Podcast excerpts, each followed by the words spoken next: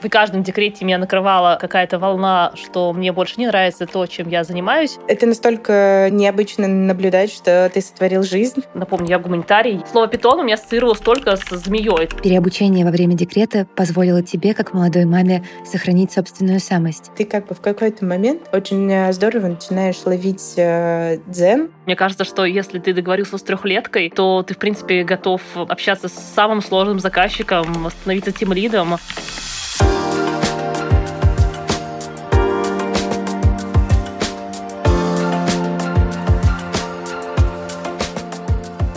Привет! Это подкаст выпускников Яндекс Практикума «Дело практики». Мы говорим про смену профессии, решиться на которую никогда не поздно. С вами ведущие Аня Варламова и Сандра Гришина. Мы говорим со смелыми взрослыми, которые решили сменить свою профессию, преодолели страхи и трудности на этом пути, прошли переобучение и теперь развивают свои новые карьеры в IT и диджитале. Мы очень надеемся, что наши истории вдохновят вас, если вы хотите сменить профессию, даже если сейчас это очень волнительно и страшно. А сегодня у нас особенный выпуск. Мы поговорим про смену профессии во время декрета. В этом периоде так много своей магии, но также и своя специфика и связанные с ней трудности. Мы уверены, что этот эпизод будет актуален как женщинам, так и мужчинам. Мы поговорим про то, каково это почувствовать, что вы хотите поменять свою профессию и жизнь, когда буквально рядом с вами развивается новая жизнь, как преодолевать повышенную тревогу в процессе, переобучаться рядом с маленькими детьми и все успевать. С нами сегодня выпускницы практикума Саша с продуктового дизайна и Катя с аналитики данных. Всем привет! Привет! Всем привет! Саша, расскажи, пожалуйста, о себе. И еще скажи, сколько было твоему ребенку, когда ты решила сменить профессию? Я сменила профессию, перешла из э, руководителя в стройке вот э, в продуктовый дизайн. Ребенку было в районе полутора лет, именно когда я решила, что готова пойти учиться. У меня был э, достаточно неплохой бэкграунд именно в стройке и в управлении. Я очень не хотела терять этот опыт, э, но хотелось добавить э, творчество ремесленного момента в свою работу, в свой быт рабочий. Саша, а можешь рассказать слушателям, что у тебя сегодня произошло? Почему именно сегодня состоялся твой официальный переход в профессию? Понедельник у меня был э, финальный этап собеседования после тестового, и я теперь UX-дизайнер. Саша, поздравляю от всей души. Очень-очень круто. Спасибо. UX-дизайнеры занимаются разработкой интерфейсов — или внешних обликов сайтов и мобильных приложений. UX-дизайнеры проектируют и облегчают пользовательский опыт, проводят исследования и анализируют аудиторию. А Катя — мама троих детей. Катя долгие годы работала в диджитал-маркетинге, а затем в своем третьем декрете решила получить профессию аналитика данных — Катя, расскажешь, пожалуйста, про себя и почему ты решилась на переобучение? Я училась в институте на маркетолога и работала, в общем-то, в этой сфере, ну, там, меняя какую-то спецификацию внутри этого направления. Я отучилась на аналитика данных, поскольку в каждом декрете меня накрывала какая-то волна, что мне больше не нравится то, чем я занимаюсь, вот, и я в очередной какой-то момент своего выгорания карьерного вспомнила, что мне очень нравилось искать смыслы в данных, ну, тех, которые есть у бизнеса. Я пошла учиться, когда моему младшему ребенку, третьему, было полгода примерно. Ну и старшие Вау. мои дети, они тоже не слишком большие. Но, к слову сказать, это был мой не первый самый учебный опыт. Э, я во время и предыдущих декретов тоже училась чему-то, но это было не столь масштабно и краткосрочно, и в рамках, условно, моей ну, прошлой профессии. Текущие требования рынка, они очень сильно отличаются от того, что было валидно 10 лет назад, когда, условно, если ты знаешь функцию VPN, ФБР в Excel, то, в принципе, ты good. И я с подачи мужа, кстати, а, решила пойти и поучиться. И теперь ты аналитик данных, и ты работаешь аналитиком тоже. Да, я работаю аналитиком, аналитик-маркетолог. То есть а, в конечном итоге я недалеко ушла от маркетинга, просто теперь я ушла от креатива, вот как раз к которому хотела прийти Саша, мне этот креатив очень-очень-очень надоел, и я пришла к тому, что я анализирую результаты этого креатива, которые случаются внутри большой компании. А про эти волны, которые упоминала Катя, эти волны тревоги, которые накатывали в ее случае с каждым декретом по поводу того, чем она хочет заниматься, это ли ее профессия, это ли ее дело, про это мы и поговорим сегодня. Саш, можешь поделиться, как вообще декрет повлиял на твое восприятие своей карьеры, как ты поняла, что, возможно, я делаю что-то не то, и почему многие мамы именно в декрете задумываются о смене профессии, переосознают свою карьеру? Мне кажется, что на самом деле это не всегда так. Я слышала и не одну историю, где девочки в моем кругу общения не меняли профессий. Они, более того, достаточно быстро выходили на свою работу. И это не такой прям супер триггер, когда вот все, пришел декрет, надо все менять. Но не в моем случае. Стройка, она в целом очень э, ресурсозатратная, много переработок она тем самым затягивает, но в моменте ты очень сильно устаешь. И когда я как раз забеременела, у меня уже, естественно, был э, мой партнер, э, муж, мы начали приходить вместе к тому, что такой образ жизни, когда ты работаешь там 17-18 часов, э, он, наверное, уже будет не очень актуален. А второй момент реально к рождению ребенка, то есть там к восьмому месяцу я просто настолько сильно устала, произошло такое вот выгорание. Потом было осознание материнства, что это вообще супер новая для меня роль. И вот в рамках нее я подумала, что, наверное, надо ну, как бы начинать э, прощупывать э, почву, куда бы я могла двигаться дальше. И вот тут начался research очень долгий э, по всем э, курсам, площадкам и так далее. Но это прям была большая очень работа проделана до того момента, как э, мне кажется, опять же, сошли звезды, и на меня сработал таргет от Яндекс практикума, таргет э, продуктового дизайнера. Саша говорит здесь о том, что в процессе поисков ее настигла информация про профессию продуктовый дизайнер от Яндекс Практикума. Сейчас курс «Продуктовый подход для дизайнеров» доступен только для специалистов с опытом.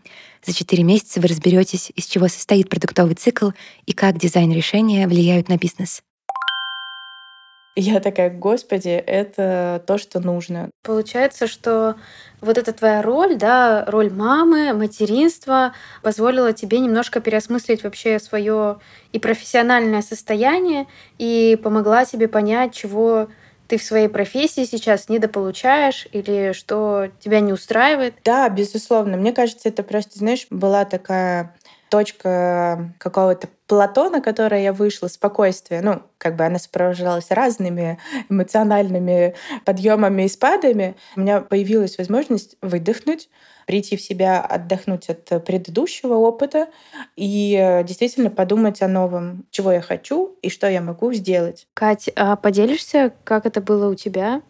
Как декрет повлиял на твое решение? На самом деле, у моего окружения кажется, что диаметрально другая ситуация. А у меня очень многие девчонки э, как раз задумывались о том, кто они и что они, кем они хотят быть, условно, когда вырастут, когда выйдут из декрета.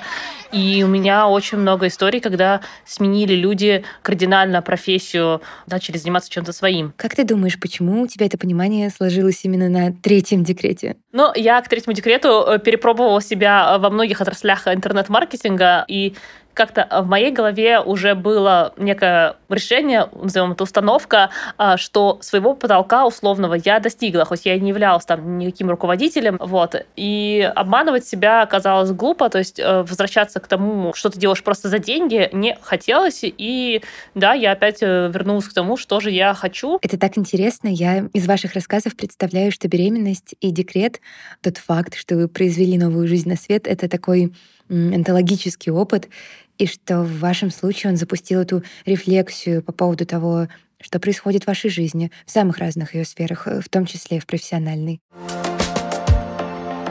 А расскажите, насколько сложно вам было решиться менять свою жизнь, свою профессию с младенцем или даже с тремя в случае Кати? Я представляю, что сильно вырастает чувство тревоги и ответственности с маленьким ребенком, а тут вы еще и лишаетесь такой важной опоры, как ваша стабильная прошлая профессия, и отправляетесь в новое плавание. Как вы справлялись с этими тревогами? Именно тревожное материнство у меня было пройдено с первым ребенком. Каждый ребенок учит чему-то своему, но первое материнство, наверное, оно незабываемое.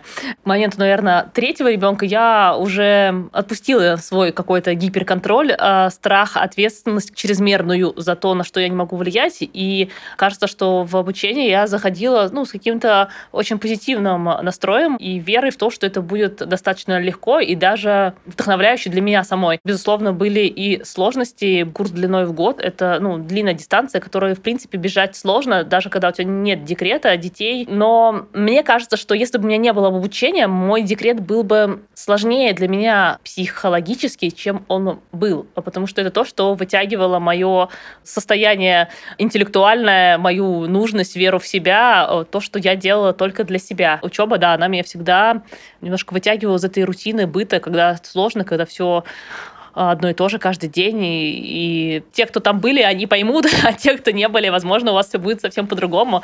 Поэтому зачем сгущать краски? Переобучение во время декрета позволило тебе, как молодой маме, сохранить собственную самость и не раствориться полностью в новых заботах о новом человеке. Да, да, безусловно, обучение. И у меня ну, в течение почти всех декретов были какие-то небольшие подработки. Это вот держало меня в каком-то тонусе, что я есть я, да, что я чего-то могу, что я чего-то стою и развиваюсь. Саша, расскажешь, как это было для тебя? Это был более вдохновляющий опыт или скорее более тревожный? Оглядываясь назад, э, я понимаю, что скорее это вдохновение, ребенок уже на тот момент был ну, в рамках ее, у меня девочка, в рамках ее младенчества уже более-менее самостоятельной в каких-то вещах. И, наверное, это тоже мне давало возможность э, условно быть уверенной в завтрашнем дне, что я его могу распланировать.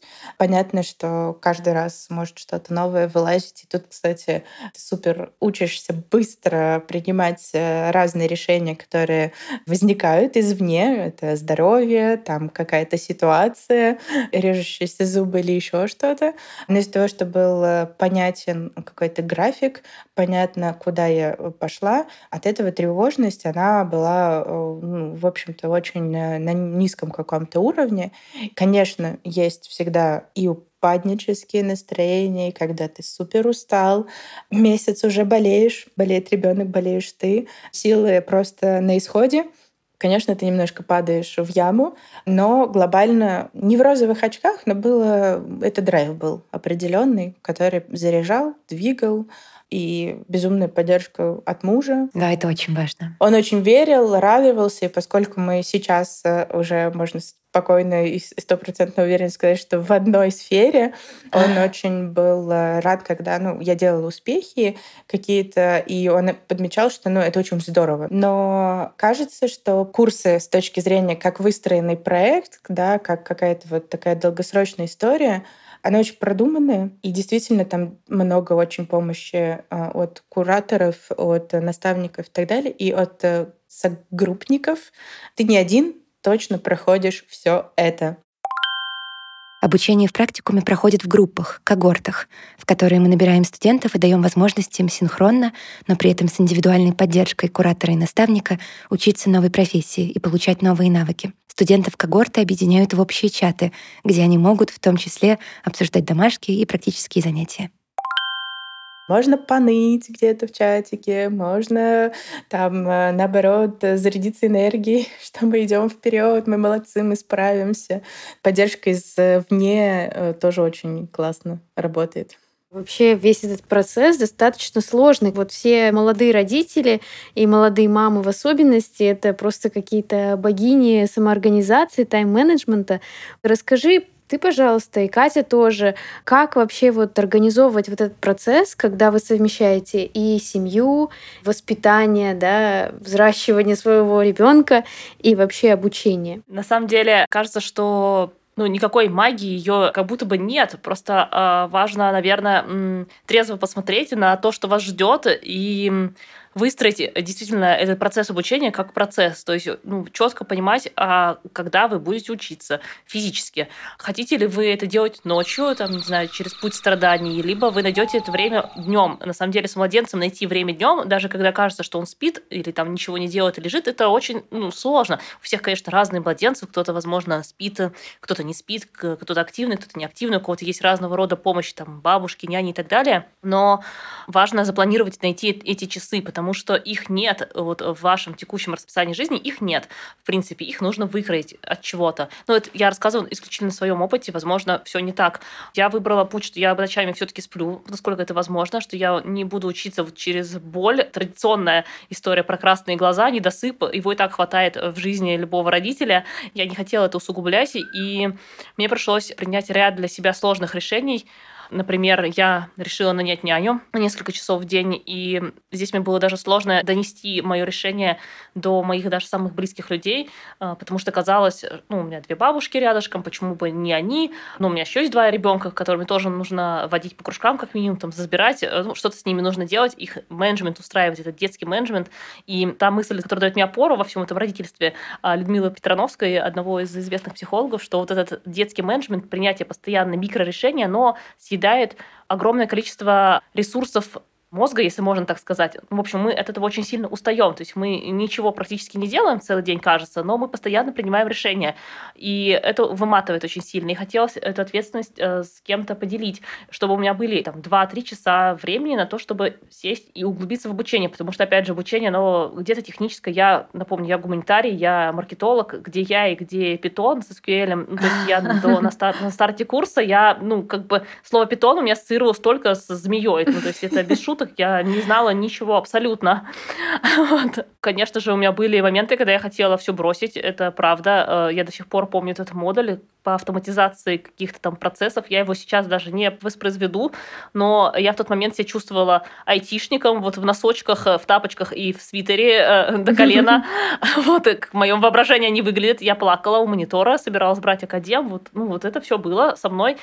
И мне помог, э, опять же, с этим справиться муж, э, благо он у меня технической специальности. Катя, спасибо, что честно рассказала про сложные моменты в курсе, э, в том числе и про то, что иногда нужно просто доздать модуль, чтобы двигаться дальше и возвращаться к более близким темам, на которых ты уже будешь фокусироваться как профессионал. Благо их было вот один всего, один эпизод такой вот прям жесткий. Да, мы никому не расскажем. Только лишь в подкасте на всю страну. Моя история была такова, что я очень хотела учиться, но очень переживала, куда же я буду девать ребенка. Мы как-то договорились с моей мамой, и она очень четко брала ребенка два раза в неделю, например, перед вебинаром где-то в районе семьи я привозила ребенка, и э, до утра следующего дня, то есть там, ну, условно, до 10-11 утра следующего дня было все время, которое я, ну, как бы, а, могла посвятить учебе, э, чтобы потом не пересматривать записи вебинара, например, что-то успеть сделать, э, если это нужно было делать руками, ну, порисовать что-то и так далее еще успеть доделать какие-то такие домашние бытовые штуки э, и просто выспаться. вот. И второй момент э, мы начали ходить э, чуть-чуть заранее, до того, как я начала учиться. Ходили на 3-4 часа в день. Ребенок ходил вот такой подготовительную группу. И это тоже было прям супер подспорьем для меня выкроить время.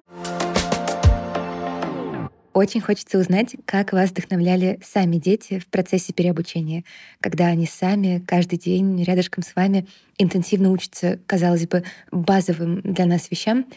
Наблюдая за этим, участвуя в этом, чему вы сами научились у своих детей? Сейчас в моем текущем обучении, кажется, как бы это банально не звучало, возможно, я чем-то сейчас вдохновила свою, как минимум, старшую дочь, которая видит, что я и мой муж параллельно постоянно чему-то учимся новому. Да, это работает и в другую сторону тоже. Угу. Ей 9 лет, и она уже примерно понимает, что вот там школа, возможно, какое-то там дальше образование. И я хотела сломать вот эту систему, во всяком случае, она у меня была в голове, что институт и достаточно, и все, вот ты на этих рельсах катишь там до пенсии, условно, до конца жизни. Вот. И кажется, что она словно вдохновилась этим, попросила там какие-то дополнительные курсы себе взять, там, дополнительные занятия. И там для моего сына, например, это тоже уже норма, что мама сидит учится, и ее, там, например, не трогать.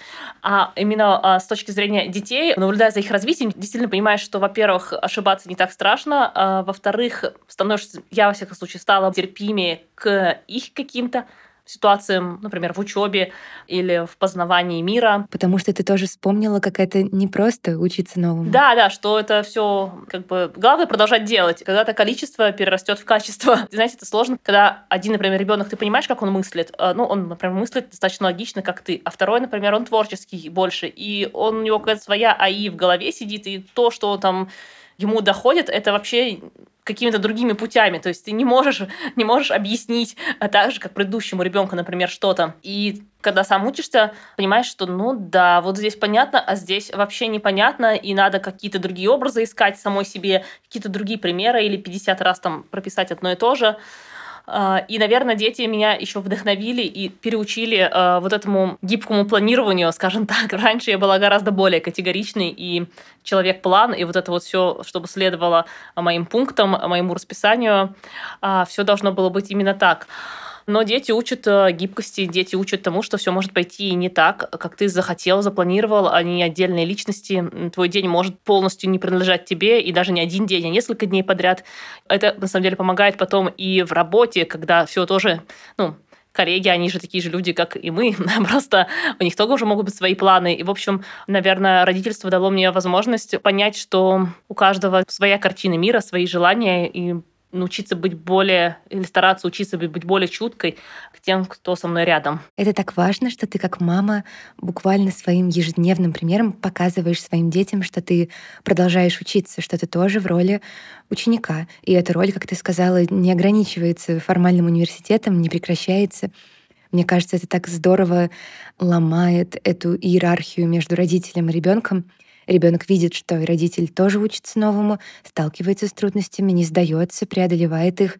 Мне кажется, это настолько должно оздоровлять отношения между родителем и ребенком. Да, Саша, все так. Ну, вообще, это очень полезно выйти из э, образа всезнающего родителя и разрешить себе ошибаться и сомневаться. И кажется, что дети лучше понимают, что мама тоже человек, и папа тоже человек, и, в общем, что мы не можем знать всего на свете но мы стараемся э, расширить границы того, что доступно нашему познанию. Саша, расскажи, как тебя вдохновляла твоя дочка?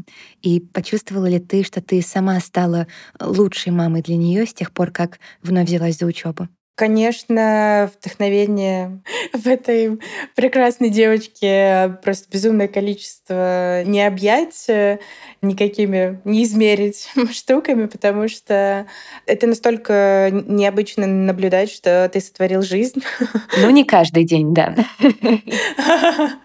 Да, это необычно наблюдать. Вот еще недавно она а, там училась э, ползать, ходить, а потом резко в какой-то момент человек начинает с тобой говорить, и потом еще быстрее она начинает, ну, через какое-то время уже формировать такие а, сложные какие-то вещи. Этот момент очень сильно поражал, вдохновлял на то, что а, тебе нужно а, сейчас выступать тоже в роли вот этого наставника, преподавателя, и давать ей информацию вообще об этой жизни, отвечать на ее вопросы. Появляется супер сильная терпимость вообще ко всему, ко всему происходящему. Ты как бы в какой-то момент очень э, здорово начинаешь ловить э, дзен. А второе, научилась я у ребенка тренировать свои коммуникативные навыки. Прокачивать софт-скиллы. Да, да, да, потому что перед тобой человек, которому надо а, спокойно, доходчиво объяснить что-то. Вот. А, особенно, когда с обратной стороны оппонент, так сказать, не всегда находится в ровном настроении. Ну, типичный заказчик, скажем честно. Да, да, да, да. И ты просто доходишь до уровня бог как бы в этой коммуникации, в скиллах. Вот, то есть они, они так были, да, но сейчас как бы ты их прям прокачиваешь максимально. Да, мне кажется, что если ты договорился с трехлеткой, то ты, в принципе, готов общаться с самым сложным заказчиком, становиться тем лидом, да. э, знаю, строить свою команду, потому что все моменты мышления, все потребности, ты уже настолько тренировался закрывать, что, да, да, да. что ты просто готов, готов покорять э, карьерный трек. Совет всем фрилансерам и представителям диджитал-профессий, если у вас есть дети, прокачивайте с ними искусство переговоров с заказчиками и обсуждение правок. Не упускайте такую возможность. Вот давайте про как раз карьерный трек, про карьеру, про рынок труда и поговорим, потому что мне кажется, что довольно распространены стереотипы работодателей о молодых мамах, о молодых семьях. Вот вы сталкивались с какими-то такими стереотипами работодателей? Которые могут быть связаны с детьми, с маленькими? Я, наверное, с ними, к счастью, не столкнулась. Даже более того, когда в моей практике вот были собеседования, пару раз э, ребенок э, оставался дома, и она болела, и, ну, естественно, на заднем фоне слышно, что там кашляет ребенок. вот. И нормальные руководители, мужчины в том числе, они э, как бы такие, ах, вот ребенок типа редиска заболел в формате, что это норм. Это неплохо, и все хорошо. И, естественно, когда я рассказывала свою историю на собеседованиях про то, что была одна работа, потом был декрет, и сейчас вот учеба плюс э, фриланс, тоже никогда, а собеседованием было ну, не, такое достаточно большое количество, я не слышала, ну вот вы сидели в декрете, там, а, как бы не потеряли ли вы свои навыки, еще что-то. Возможно, как раз-таки я так выстроила свое и резюме, и свой спич, э, представление о себе, что у меня не было гэпа. То есть, ну, как бы, на самом деле он, конечно, там был небольшой, но я старалась все равно не отставать э, и идти вперед. И из-за этого никто никак не реагировал, ну, в плохую сторону. Вот. Где-то в глубине души была такая небольшая боязнь, что спросят, типа, а вы будете часто ходить на больничный, потому что у вас ребенок?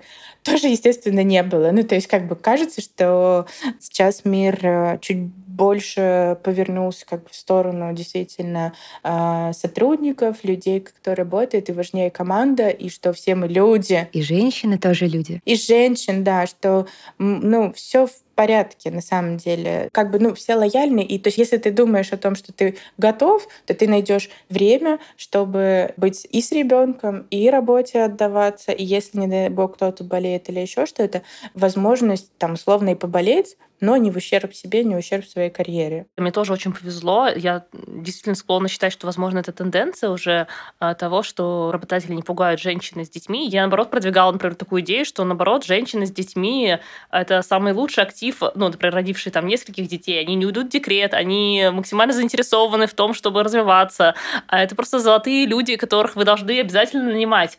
Вот. Ну и параллельно, например, я могу рассказать, что будет, ну, у меня есть какой-то сценарий, ну, если болеют дети, то, что происходит. В целом я готовилась э, к таким вопросам и готова на них ответить всегда работодателю на такие условно неудобные вопросы, если бы они звучали, но их не было.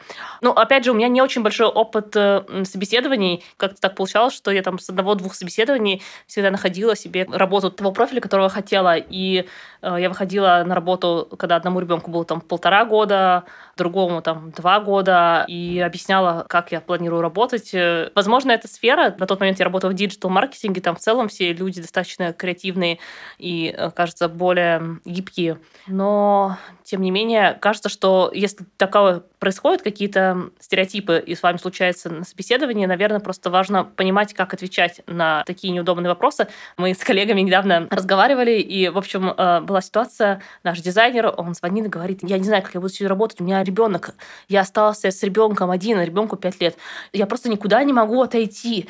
В общем, и там э, все женщины нашего коллектива просто смеялись в голос и говорили, что, дорогой дизайнер, э, мы же с этим как-то живем, и ничего, и, и, и справляемся. В общем, это было про то, как э, иногда сложно мужчинам бывает э, с э, детьми, если они с ними долго не контактируют, параллельно работать, а вот женщины, у них есть действительно какой-то супер скилл, когда там на тебе висит воротник из детей, а ты можешь там ответить хотя бы на письмо какое-то срочное и э, справиться с этой ситуацией, разрулить, э, объяснить, что у тебя происходит. Но это жизнь, и мы сейчас живем в таком ритме. Вообще я представляла, что у HR э, больше стереотипов по поводу скорее молодых девушек, которые пока без детей, потому что они, скорее всего, в какой-то момент уйдут в декрет.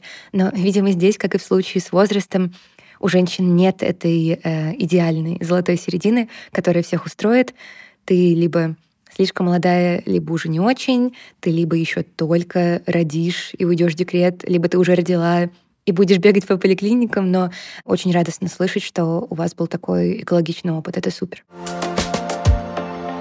Дайте, пожалуйста, совет молодым мамам и папам в том числе, которые задумываются о карьерном переходе в декрете и переживают, насколько это подходящий момент для таких глобальных перемен в своей жизни. Мне кажется, идеального времени никогда не будет, если его сидеть и ждать. Наверное, оно никогда не наступит. Там, сегодня дети, завтра еще что-то может случиться.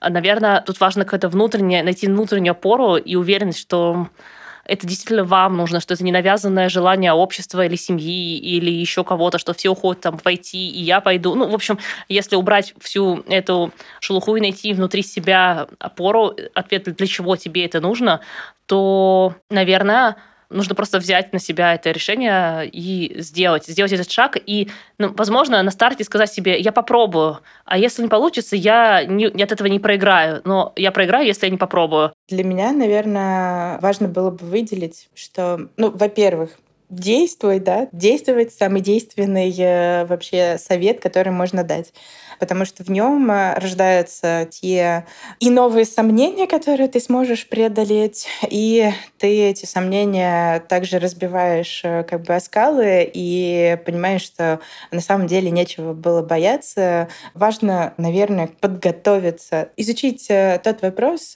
ту специальность, то направление, куда ты хочешь, с большего количества сторон сортировка этой вообще информации, отсеивание ненужной, она очень поможет. Будешь чуть-чуть спокойней вот, в моменте, что действительно как бы идешь туда, куда нужно. Вот. И это банально, но реально не надо бояться. То есть у меня очень много было страхов, очень было много сомнений каких-то внутренних, что я могу не справиться, что может что-то быть э, пойдет не так или еще что-то. Но кажется, когда ты действительно нацелен на какой-то финальный свой личный результат, который ты для себя ставишь, какой-то свой трек и в рамках учебы, и в рамках своей жизни, или его ищешь и формируешь, то ты достигаешь э, результата. Это круто. Остальное все э, в Яндекс практикуме как бы будет э, рассказано, показано, пройдено. Да, все очень будет здорово. Даже можно ваши оба э, совета совместить, все-таки действовать. Кажется, это самый действующий совет, что созвучно, мне кажется, с названием нашего подкаста, что дело все в практике.